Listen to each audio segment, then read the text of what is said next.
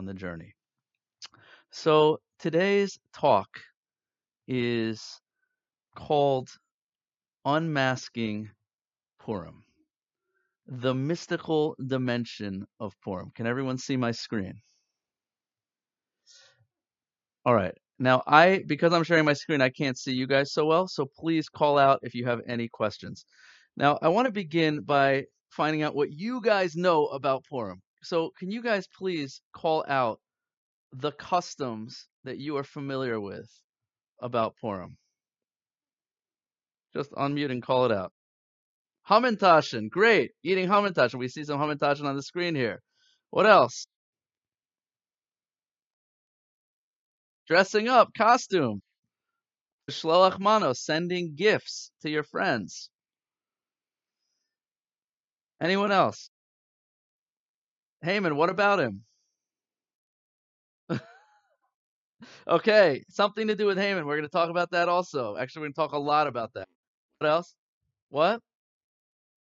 Getting drunk. Okay, you guys basically hit most of it on the head. Anything I miss? Any anything else? Let's go through it one by one. So there's a custom to wear masks on Purim. To wear masks, traditionally masks, nowadays costumes. It's kind of like, think about it like, kind of like the Jewish Halloween, except has nothing to do with Halloween. Okay, my kids pointed out that on Halloween everyone gets dressed up and knocks on your door and asks you to give them stuff. So on Purim we dress up and we knock on people's doors and we give them stuff. It's the opposite of Halloween, right? We're not asking, we're not taking, we're giving. Okay, so we wear masks. What else do we do? We eat hamantashen. Hamantashen is a pretty old custom. I believe it goes all the way back. But historically speaking, these particular types of cookies is probably a few hundred years old. Um, back to the 1600s, we have records of hamantashen. And there's a lot of different explanations for why we eat hamantashen. I'm going to teach you what I believe to be the mystical explanation for hamantashen. Then we also read from the book of Esther, the scroll of Esther known as Megillas Esther. And there's a mitzvah to listen to the Megillah from beginning to end at night, Purim night. That's um, that's this year Wednesday night, and then again Purim day. That's Thursday in the daytime. And when we read the Megillah, whenever you hear the name Haman or Haman, we make noise. And traditionally, this is done with something called a grogger. A grogger. Boo. Have you ever seen one of those? We're going to talk about the mystical explanation of that thingy also. Noisemaker. And then there is a mitzvah on Thursday afternoon, going into the evening time, to have a massive feast. And it is a wine feast. And the in addition to eating and enjoying yourself and saying words of Torah and singing, there is a mitzvah to get ridiculously smashed. And we're going to talk about the meaning of that as well. And finally, there's a mitzvah called Mishloach Manos, which is to give a gift um, uh, containing two items of food. So, like um, a bottle of grape juice and a hamantashen um, to one of one of your friends. That's called Mishloach Manos. And people a lot of times uh, go overboard with these and they send them out uh, a lot of them, but it's a nice thing and it, it really does increase good feelings amongst people in the community. But more importantly than the giving of food is to actually give money to people who are actually poor, not your friends. I mean, if you have poor friends, that's even better. But to give money to two poor people, enough money for them to be able to afford their meal for the day. So um, it's very important to give charity on this day. And there's actually a statement in the Talmud that anyone who sticks out their hand and asks for something, you have to give them. You can't say no. So it's a big day of charity. So let's go through each of these things one by one. So, what do you guys believe to be the holiest day of the year in Judaism? What's the holiest day of the year? What? Purim? Yom Kippur. Of course, everyone besides Avi. Wait, wait, Avi, hold on, hold on. Just patience, Avi. Just wait, just wait. We're getting there.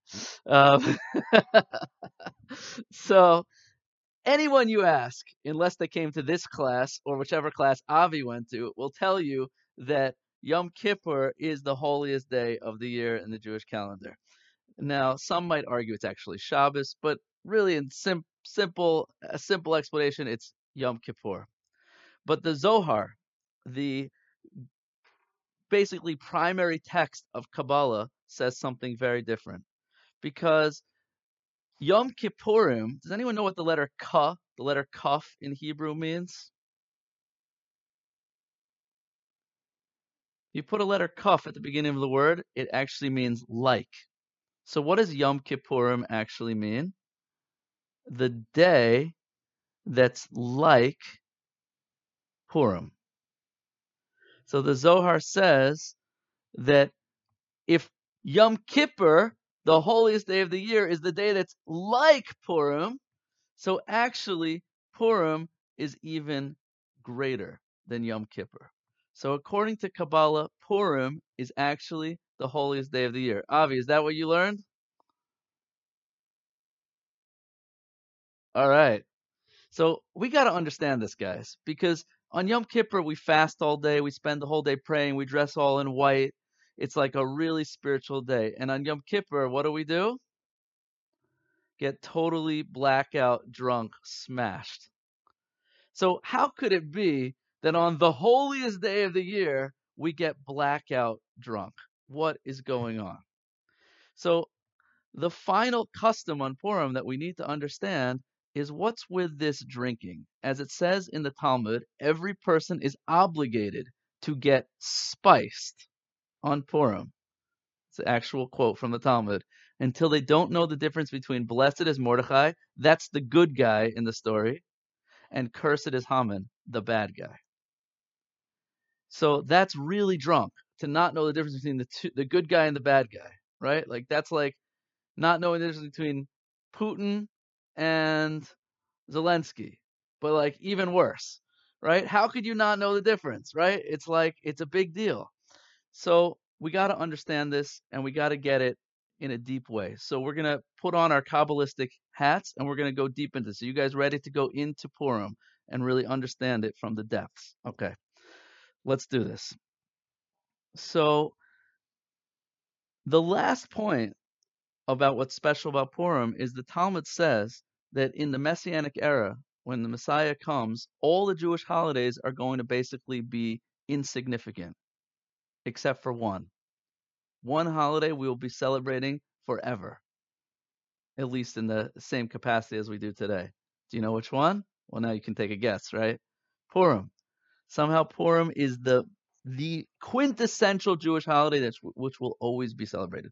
What's so special about Purim? And the Talmud even says that Purim is even greater than the day that we received the Torah. So it's like so much going on. What's what does it mean? So what does Purim mean? Does anyone know what Purim means? The word Purim. Any Persians here? Any Farsi speakers? So Purim is actually a Persian word that means a lottery. Word Purim means a lottery. What's the significance of that? So what is the source? What is the what is the what is the root what is the root um, trait or quality that is the driving force of a lottery? What makes a lottery work? Luck, chance. And as we're going to see, that's really the theme of Purim. So if we open up the Megillah, the Purim story, which again, hold, be patient because we're gonna do, you're gonna do that in a few minutes with Rabbi Pollack. You're gonna go through the whole story and the whole historical timeline. But if we look through the Purim story, what you're going to find is a whole bunch of events that took place over a period of several years. And there's something major missing from these events. Does anyone know the character, the Jewish character who does not appear not even once in the entire book of Esther, the entire Purim story?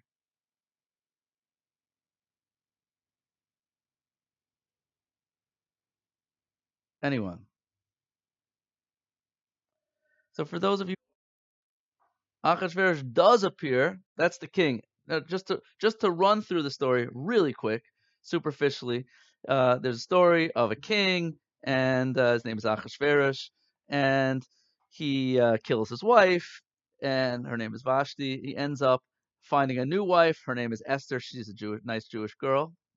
Meanwhile, this guy Haman is like the voice viceroy of Persia, and he decides that he wants to kill all the Jews because he doesn't like uh, this guy Mordecai, who's the head of the Jewish community in Shushan, which is the capital of the Persian Empire.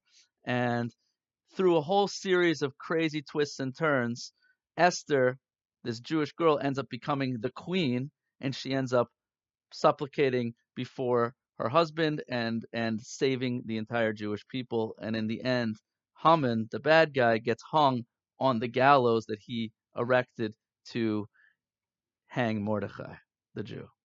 So it's an amazing turnaround. It's like it's an amazing story. There's something major missing from the story. Who do you expect to, to hear about in any Jewish story that you read? God. The name God appears how many times in the story of Purim in the Megillah? A total of zero times.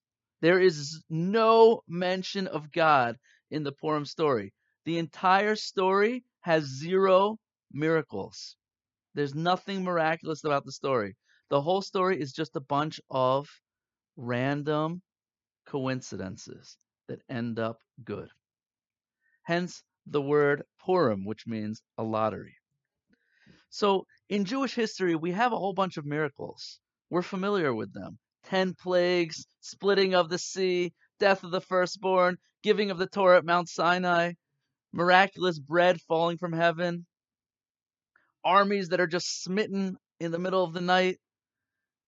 And yet, this story has none of that. This is a story about nature, just natural events, so to speak, that come together in perfect symphony. So, why is this so significant? The story takes place with this bad guy we mentioned, Haman. And the Talmud tells us that Haman, actually the Megillah tells us that Haman is a descendant of a nation which is described in the Torah as the arch enemy of the Jewish people. Anyone ever hear about this nation? The nation is called Amalek. And we actually read a Torah portion this Shabbos commemorating the attack of Amalek. They were the first nation to attack the Jewish people when we came out of Egypt. And the sources explain that Amalek is the arch enemy, the antithesis of the Jewish people. They stand for the exact opposite for what we stand for. So if we can understand what they stand for, then we can understand what we stand for because it's the opposite. So what does Amalek stand for? Now, in fact, Jewish sources point out that Amalek, the nation of Amalek, is not necessarily anymore an ethnicity, but it's really an ideology. And that these characters pop out throughout history. The characters who embody the spirit of Amalek, the legacy of Amalek, are the anti Semites who have throughout time wanted to destroy the Jewish people, even self destruction. They would even be willing to self destruct as long as they take the Jews down with them. An example of Amalek, the number one example of a Amalek in recent history is who?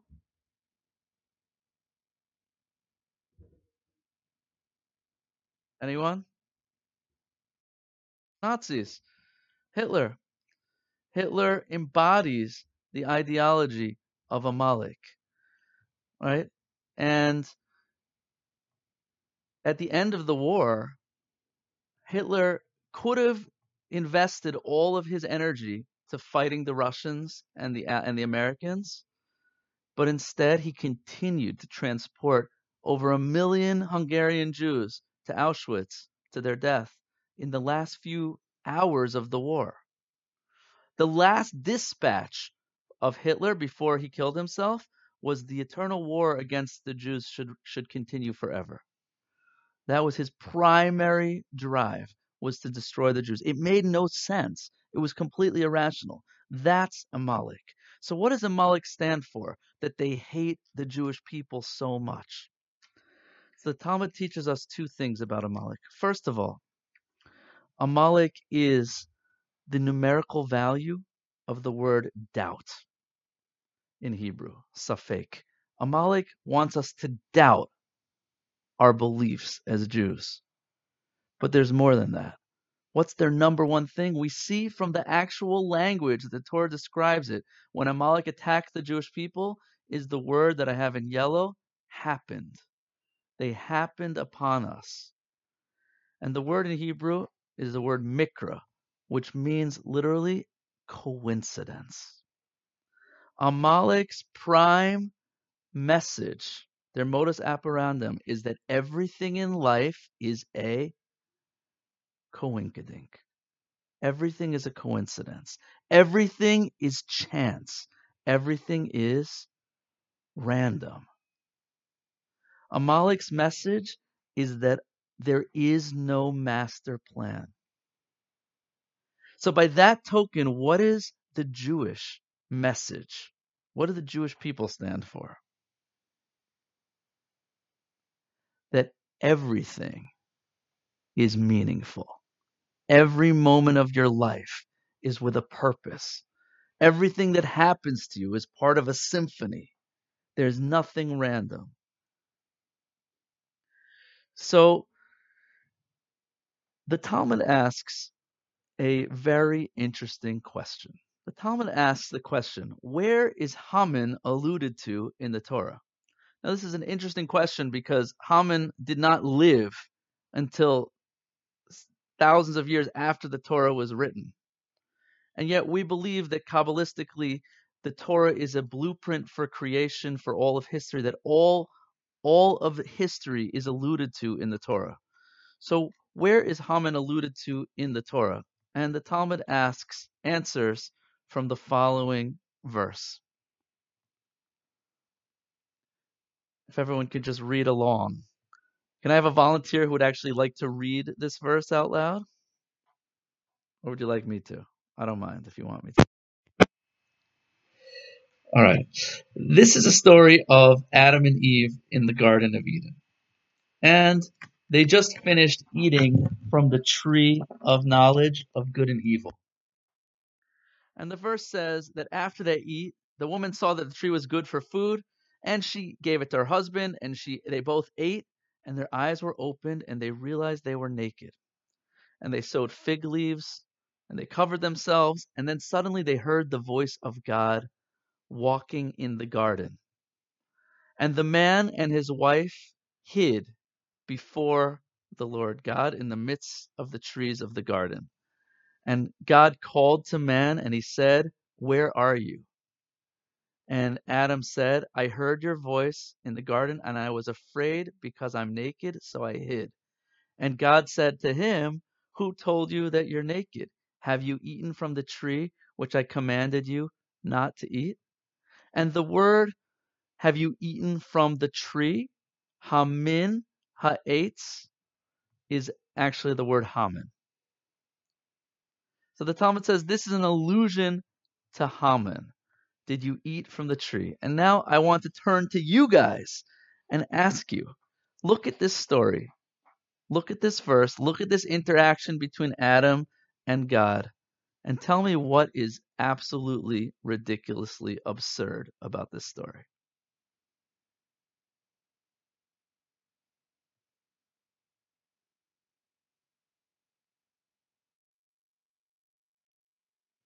Yeah, God knew he ate from the tree. So why is God saying, What did you do? Did you eat from the tree? God knew that he ate from the tree. Excellent. What else? Let's continue. What else is ridiculous about it?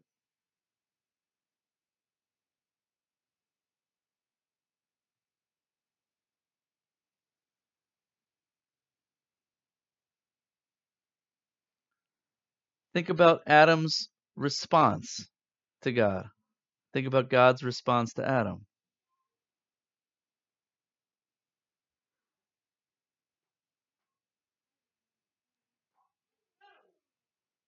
What does Adam do when he hears God coming? Hides. Why is that ridiculous?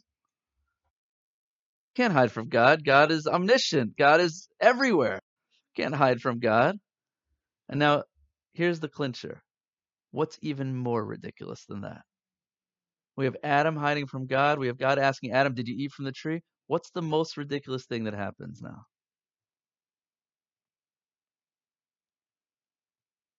I'll give you a hint. It's yellow.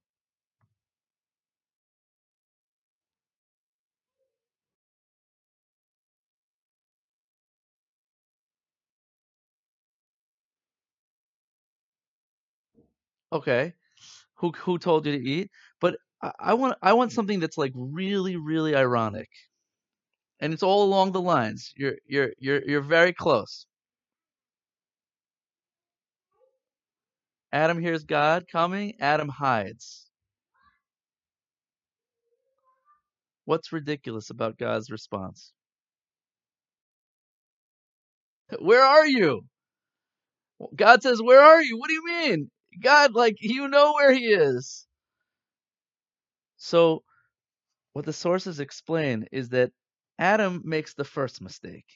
He thinks he can hide from God. But you know what God does? God says, You want to hide from me? I'm going to play that game with you. I'm going to pretend like I can't see you. This is the cosmic story of history. This is the root of Haman in history because we live in a world where God is hidden. We don't see God in our life. And therefore, it's possible for doubt to exist. It's possible for us to shrug our shoulders and say, maybe there is no God. That's the root of Haman. That's the source of the confusion and illusion that God is hiding in this world. The Talmud then asks the next question Where is Esther alluded to in the Torah? And the Talmud answers from a verse in Deuteronomy Anochi haster aster panai bayom hahu. On that day I will surely hide my face. The word Esther is related to the word hidden in Hebrew. And once again, we have the similar idea that God is telling us there's going to be a time in history where you're not going to see me. I'm going to be so hidden from you. You're not going to know that I exist. In fact, the Baal Shem Tov, the founder of the Hasidic movement, says that it's a double expression, haster aster. It means I will certainly hide my face. But says the Baal Shem Tov, it's a double expression of hiding. The first expression of hiding is when we don't see God. The second expression of hiding is when we don't even know that we're missing anything. We don't even realize that God's not in our life. It's not even an option for us. We don't think that God's really a real thing. It doesn't even it's not even that he's hiding, it's that he doesn't exist. So we live in a world where God is almost completely hidden. I say almost because he's not completely hidden. We have the ability to choose to see God. You see, if God was completely visible, if it was obvious that there was a God, what would we lose?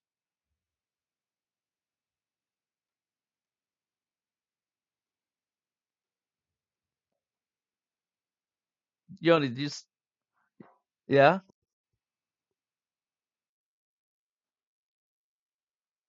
No confusion. If we didn't have any confusion, what would we not have also?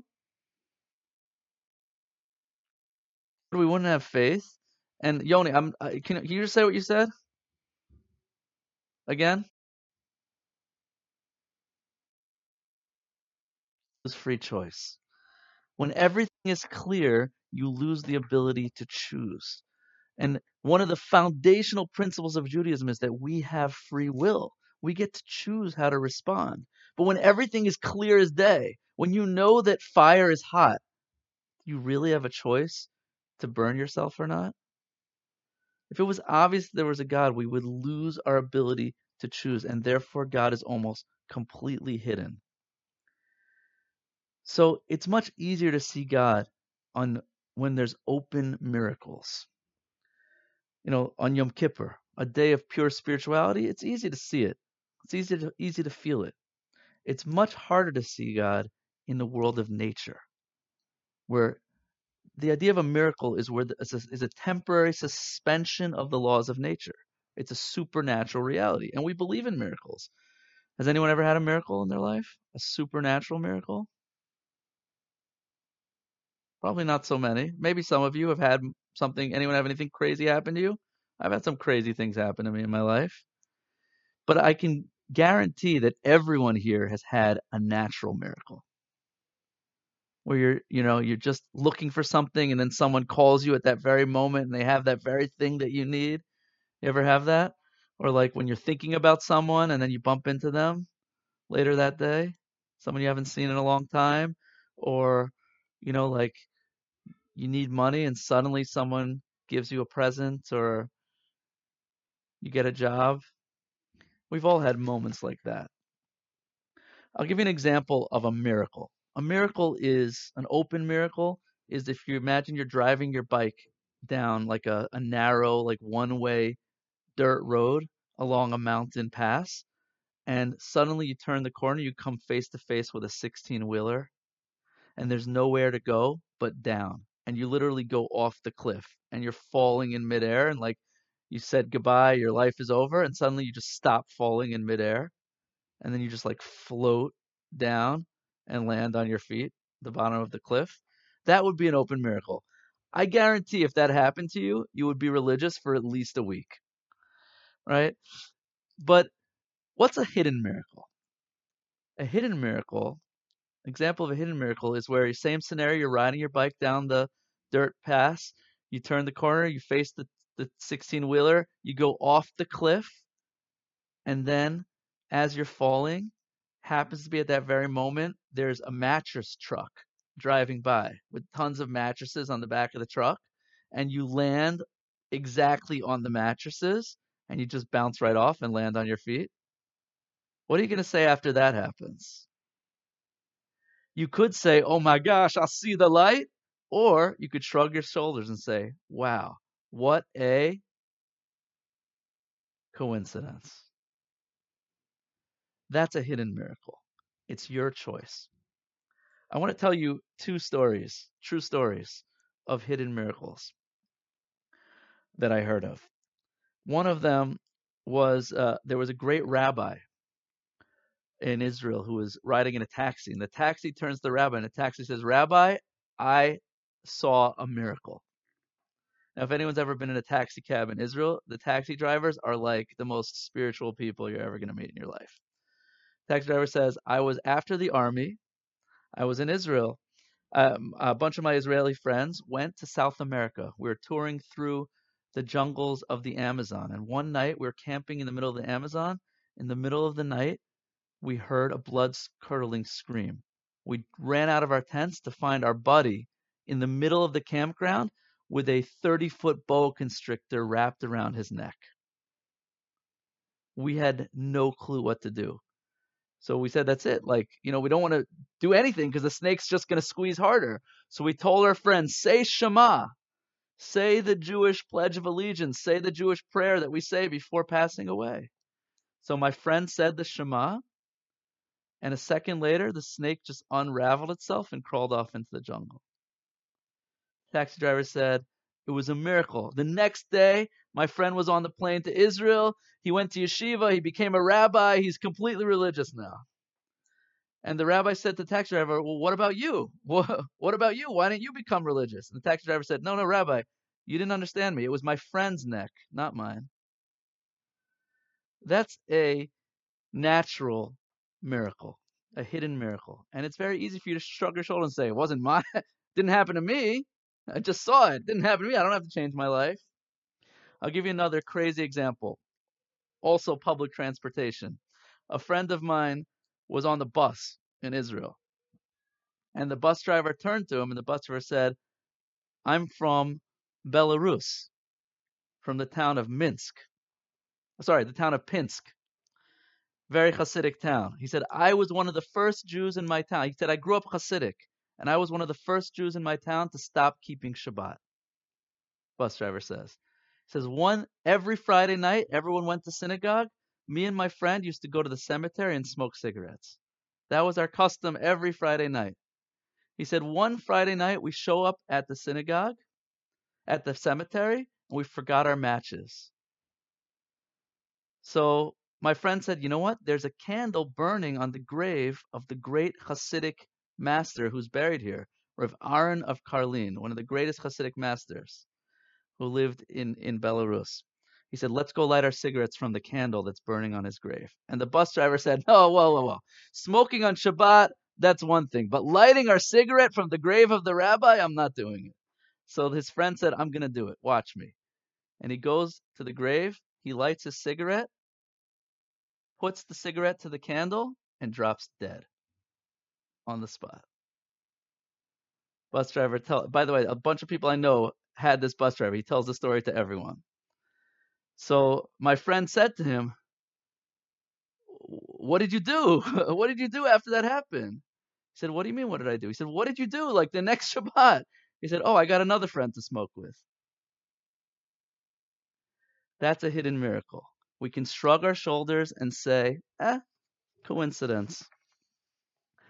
So, why do we drink on Purim? What's the message of Purim? The Purim story, God is completely hidden.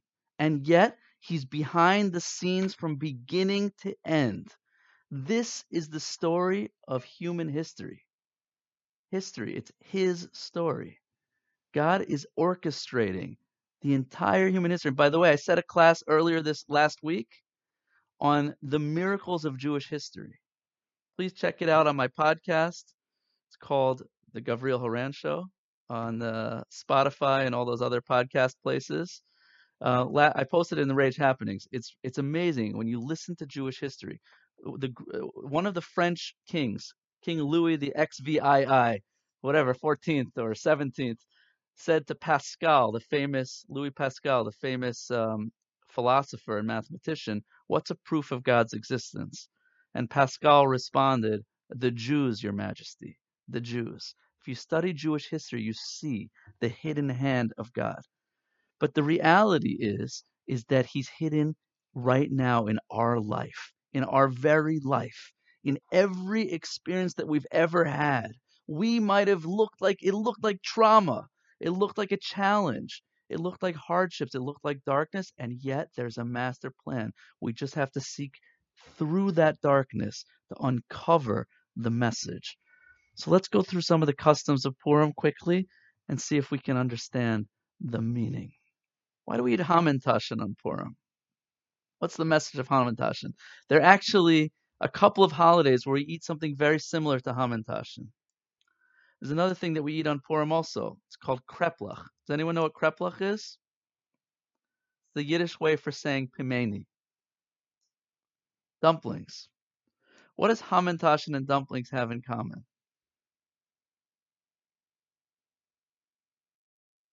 Filling. The good stuff is hidden underneath the surface.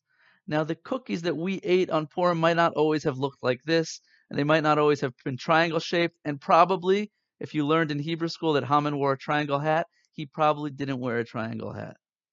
But the message of Hamantashen is that it's a cookie with something good hidden inside. That's the message of Purim. If things look bad in your life, you have to look deeper. You have to look deeper. There's goodness hidden within the challenges hidden within the darkness. Sometimes you got to stick around. Sometimes we're not seeing the big picture. Sometimes we have to wait a few decades to figure out what the message is, but there's always good hidden underneath. And that's why we wear masks on Purim, because the whole theme of Purim is that God is hiding. But it goes even deeper, because who started this whole cosmic game of hide and seek?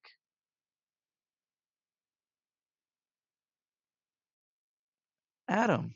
Remember, Adam was the first one to hide. The message of Purim is that we're the ones wearing the mask. We're the ones hiding from God. And really, we're the ones hiding from ourselves. Because where is God? Inside us. Inside us, inside our soul. When we turn off the noise, when we stop the distractions, when we turn off our phone, when we stop the music, when we sit for a few minutes alone, we can't avoid the reality that we're disconnected from ourselves. Society has mastered the art of drowning out your true self. That's why uh, whenever I lead a birthright trip, we spend like a de- time doing a desert meditation. I don't know if any of you guys did that on birthright.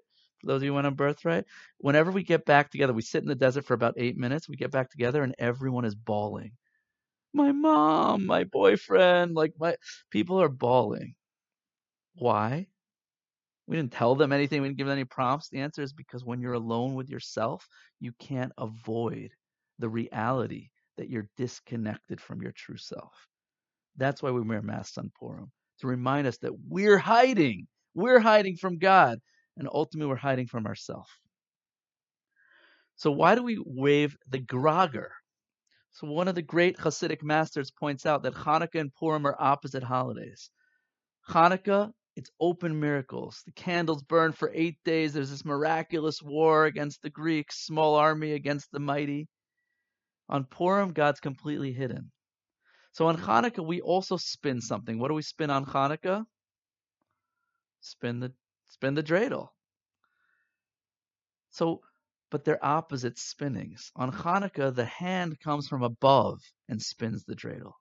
On Purim, the hand comes from below and spins the grogger.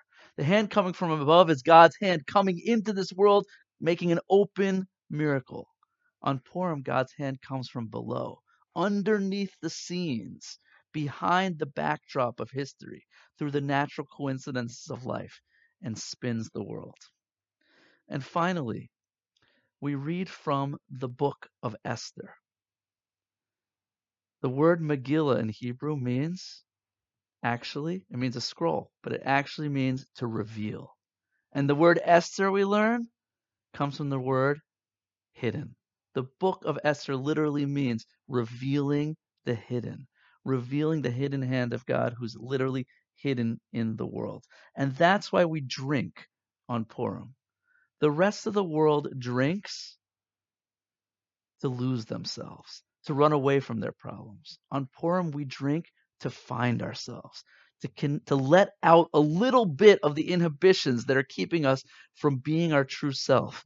But ultimately, the drinking on Purim is supposed to be until you don't know the difference between cursed is Haman and blessed is Mordechai. To recognize that we live in a world of good and bad, a world of evil, and there is evil in this world. But ultimately, we believe that everything is good in the end. There is a master plan. Even the greatest evil the Hamans of history, the Hitlers of history, the Putins of history are all puppets in a masterpiece theater. We are literally experiencing a symphony. We just have to wait around and see how good will come out in the end. So we should all be blessed this Purim to experience a little deeper the reality that all there is is God and all there is is good.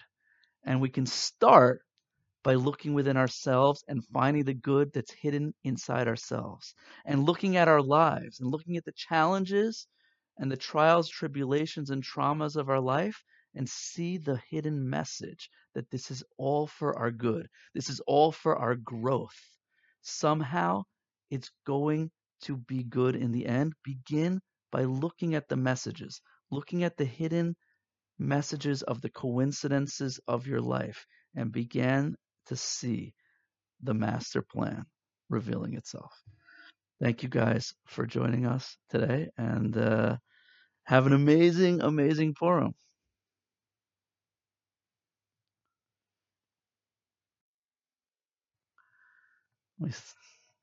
Any questions on that? Do we have time for 30 seconds of questions or feel free to reach out?